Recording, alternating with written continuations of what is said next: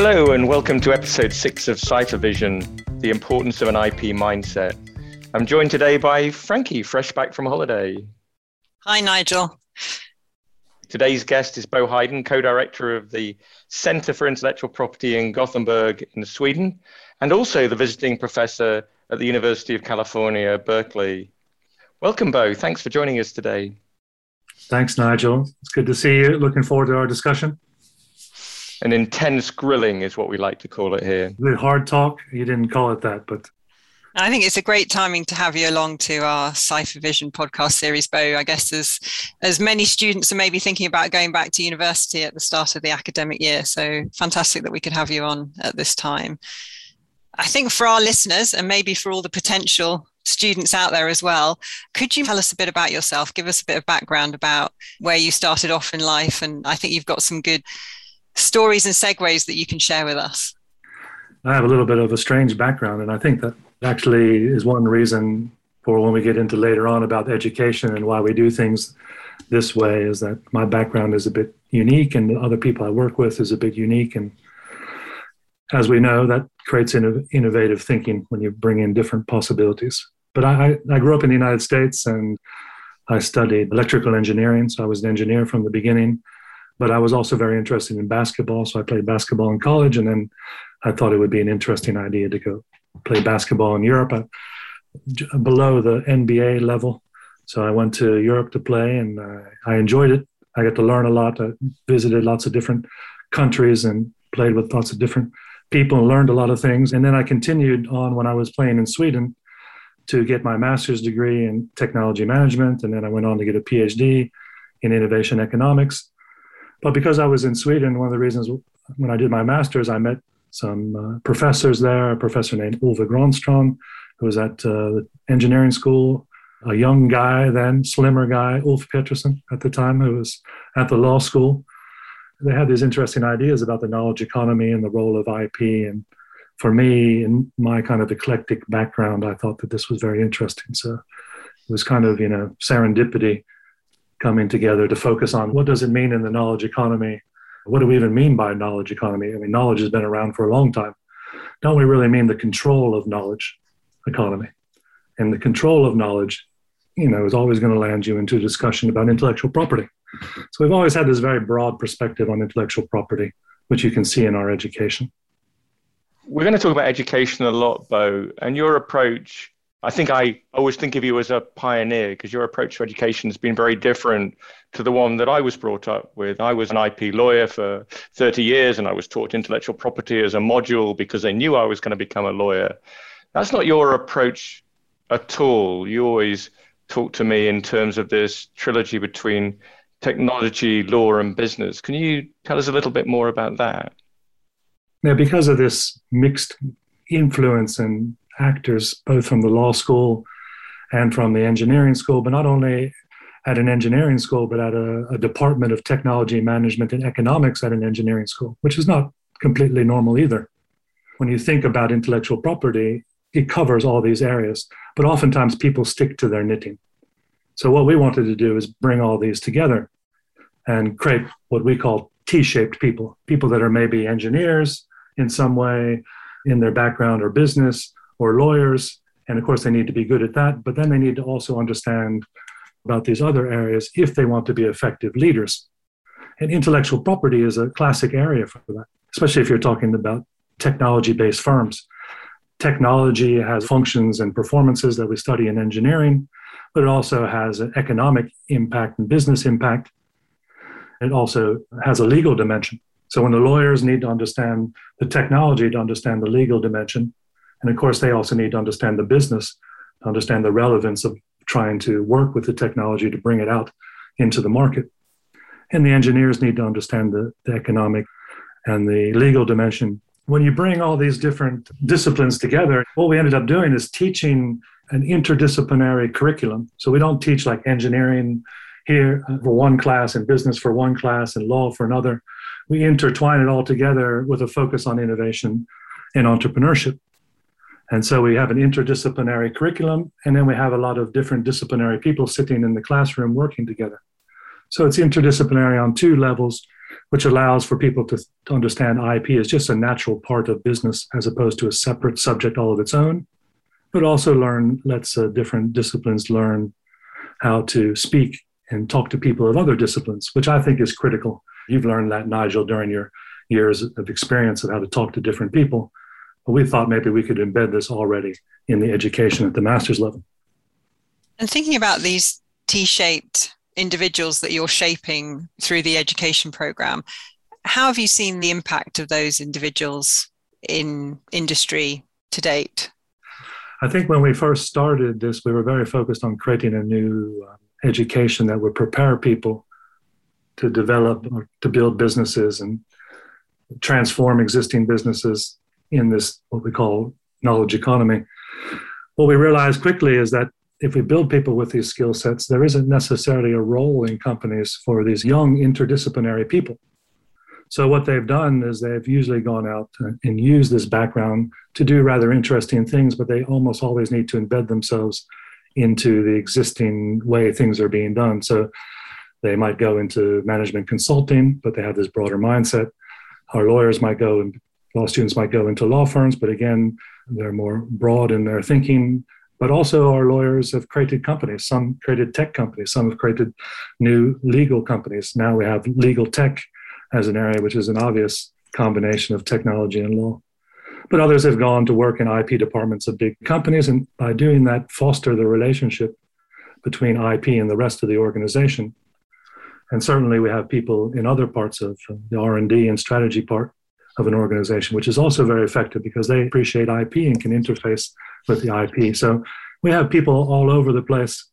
We started out to create a new profession, but I think we just created a lot of T shaped people in different professions. Cipher's been very fortunate to be encouraged to be a supporter of CIP and to take interns on a regular basis. And we have benefited hugely from that experience. These T-shaped people are different. They certainly are also exceptional human beings.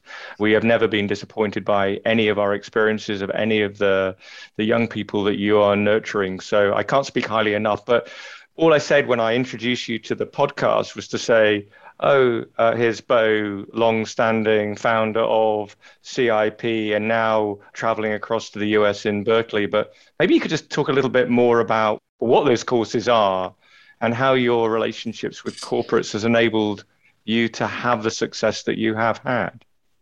Well, first of all, they do well as interns because we, we threaten them.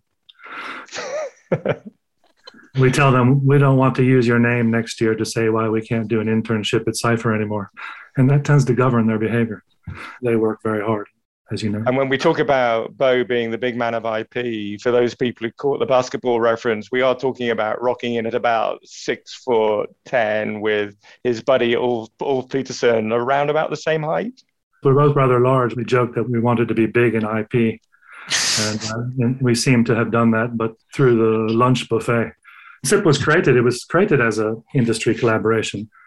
So it was this idea. That was another. Now looking back, serendipitous moment where Ericsson, coming out of the 90s, had learned about the value of IP as a core to creating value. So they felt that it was important that intellectual property was discussed as a strategic management subject. Doesn't mean that it's not legal, it just means that the focus would be on business. So we've always had this relationship with industry academic relationship from the beginning. And that's been critical because you want academia to come up with new theories, you want them to organize people together and interdisciplinarily, as we talked about, but you also need to always be linked to what industry is seeing. Your ideas of what you're teaching the students is related to what's going on. But by having a good, healthy back and forth between theory and practice, you know, we're able to learn from industry, and industry is able to learn from us to see things different. And that's why I talk about a mindset. It's very easy when you're in industry, when you start to do your work, to get a bit myopic, and you need people to come in and open up your thinking. I think our students do that a lot, even on internships, where they come in, we have them pumped up on the thinking from the program and asking you questions. Why do you do this? I wanted to ask you, Bo. We often talk about the IP professional, and when we're discussing the key messages that we want people to come away with from our Cipher Vision podcasts, we do think about the IP professional. But I'm actually thinking, is that term almost outdated? Or actually is that thinking kind of wrong because we're not creating T-shaped individuals with multidisciplinary capabilities? I think when we started out, as I mentioned, we wanted to create a new professional identity. And I think it needs to be, it's a complementary one. So we definitely need IP professionals that dig into the details, patent attorneys that are very good at writing patents, lawyers that are very good at creating contracts and structuring deals. But we also need the generalists. We need the specialists, but we also need the generalist. And the generalist can kind of see the forest for the trees. You know, there's a famous saying by Peter Drucker, the father of management, that there's nothing worse to do with great efficiency that which should not have been done in the first place. So it's the broad picture that makes you ask the question why? Why are we doing what we're doing? If we're going to um, apply for a patent, why? I know we can do it, and I know we probably can get it granted, but why are we doing it? And so this adding this why forces this T shape to come about. Then you have to say, okay, how is everything linked in the company? So I think that not only does the IP profession need to have more of this why perspective, it'll even make you a better specialist, right? Because then you'll be hitting more on the target. So I think that that's necessary. So that's an augmentation already to the current profession. But there needs to be a new group of people that are constantly focused on the business, but then think about how IP can be used to leverage the business goals. It's the second group that we've been focusing on, which is not to say that some of our students don't go on to become specialists, but we've been focusing primarily on this strategic generalist. And uh, the last podcast guest was Suzanne Harrison. I know you know Suzanne very well, and she was talking about the rise of IP strategy. The world has changed very significantly because of the rise of intangibles. But there is this joining, there is this recognition that uh, the assets that you can't see and touch, the intangible assets, the intellectual property, is so important to the success of the business that this starting with why. I'm so happy that you said that. We just republished Cipher Values internally to our organization, and the first of them is start with why. We're a data company. We provide evidence to help companies make better decisions. And those decisions always start with why. And so that's our first corporate value. And I think that's the reason when I hear you talk, why it's just so important that everyone has an IP mindset, not so they can file a patent, but so they can know why patents or trademarks or other intellectual assets, what role they can perform. How successful do you think you've been? Obviously, getting across the pond to start a course at Berkeley sounds like it's been successful, but is that the start of a new set of courses around universities around the world? Well, it is difficult to create interdisciplinary education in universities. It is rather siloed in that the law school is on one part of campus and the engineering is on another part and the business is on another. And people get together once in a while but primarily you sit within your faculty and you publish within journals within that faculty. So to create an interdisciplinary education requires what I call the visible hand, right? It doesn't just happen automatically. You have to kind of pull it together. And so the way that we did it in Gothenburg is that we had actors, key actors involved in the development of sitting on the different faculties, and we got people to work together on that. Same thing at Berkeley. We work in the College of Engineering, we work at Haas Business School, we work with the law school as well. Everyone has to be incentivized. The different students that come together are not going to get some type of new joint degree that never existed before. They're still going to be engineers and MBAs and JDs and LLMs. But the more that we can get them to study together, to see being good at what they do relates to the other people that they need to interface with in creating business, I think that um, at the very least, this creates this more robust, broad thinking, T shaped people. Whether this can turn into some type of completely new interdisciplinary way of going forward, the kind of a new norm in academia, it's still difficult based on the existing educational model. I just wanted to pick up on generalists that you were discussing, Bo, and starting with the why. I just want us to think about when we're looking at the IP professionals of today who are in organizations. I'm going to ask this to both you, Bo, and Nigel. What's your experience? Are we seeing T shaped people? Are we seeing this sort of generalist, bigger picture thinking? And are we seeing people asking the why? Yeah, well, I definitely spend a lot of time with heads of intellectual property and patents in large organizations and growing organizations, and they're definitely changing. Some of the teams we're talking to, it's up to 50% of the people working in the teams are non patent people. They're either engineers, that's typically where you foster some of the great creative minds to work in patent teams. There are economists in organizations like Google and Facebook. There are data scientists. And also, the listeners are very different. The CTO isn't now a, a sort of piggy bank that you can shake and get money to go and fund epic amounts of patenting without answering the why because you're competing for resources. So there's a great article which Facebook inspired us to collaborate with called Return on Investment of Patents. And that ROI calculation is a business metric.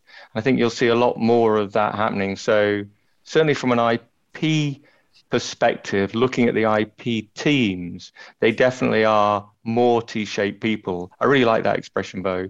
There are more of those types of people inside the organizations, and I think the organizations are more strategic for it. I, I agree with Nigel. I, I think it's expanding, and it's interesting because the companies are different as well. You know, we have that that statistic that we roll out in IP all the time about the in 1970 the S&P was mostly tangible assets, and now it's mostly intangible. Of course, intangible assets are all over the firm, so people are managing it in whatever they do. What we want to argue is how explicitly are you managing it, and how much value can you create if you more explicitly manage these aspects. And when you start to think like that, you start to see lots of possibilities. These new digital companies, you know, like the Facebooks and the Googles, they look at intellectual property in a broad way and see lots of different things. So they see the need for economists. You know, this is a policy issue now on government level. It's even geopolitical. So when you start to see the importance, the why, or what do we want to achieve, then you start to see, okay, we need to ask some more questions. The one role, the chief intellectual property officer, was probably the most recent in the last 20 years of a moving up or broadening of capabilities within the IP department. But now, as Nigel said, there's people that have very broad skill sets working with IP and also interfacing with lots of other parts in, in the company. I mean, digital companies are only intangible assets, right? Bo, I've got a four year old actually who just started school today. So hopefully she's having a, a great time. But what's the future going to hold for her? What more needs to be done, do you think, in this area of developing the IP mindset?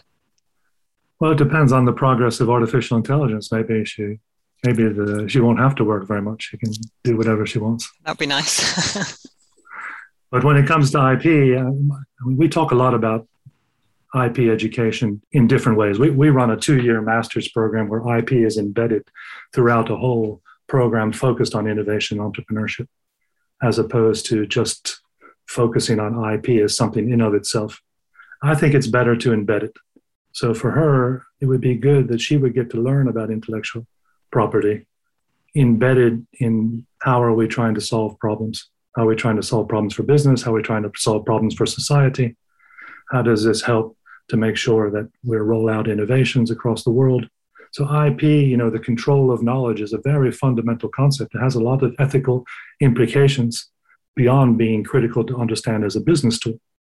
So I hope that she gets the big picture, the mindset, right? It's the mindset. Why is IP important and what can it do?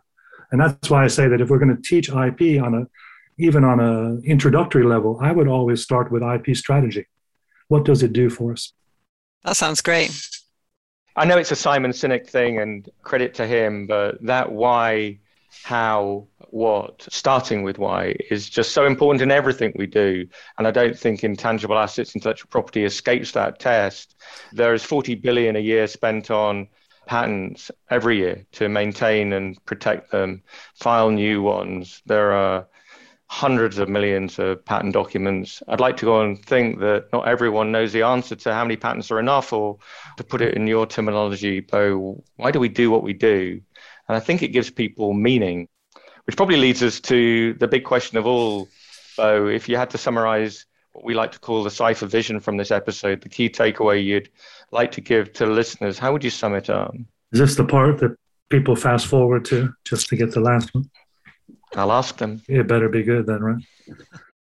So uh, the most important is that to understand that IP people need a business mindset, but also business people need an IP mindset. And what that allows them to do, business people with an IP mindset, allows them to look at what they're doing and understand the role of control in business. And that's critical. It's broader than just IP, but IP helps you to understand that and is critical. The second thing would be that we should have an IP strategy perspective and more than just teaching IP basics. It should always be IP strategy so people understand why IP is important and the how will come after that. Look, thank you, Bo, from on behalf of Cipher, but also on behalf of industry. We thank you and the teams that are around you for the work that you do. Developing um, an understanding of intellectual property and intangible assets has been through a rapid and irreversible evolution in the last decade. And educating a new generation of professionals to handle this is key to sustaining momentum. Yet there are only a few academic institutions, Bo's obviously talked about the two he's involved with, that have designed academic programs specifically for this purpose. Gothenburg and Berkeley are two of the standout examples, and it's no coincidence that Bo Heiden sits at the epicenter of both. Thank you for tuning in to the Cipher podcast series. Please continue the conversation on social using hashtag Cipher and share your thoughts about today's episodes on the importance of an IP mindset. Tune in to our next podcast where we'll be speaking to Dan McCurdy, CEO of RPX, about the management and mitigation of patent risk.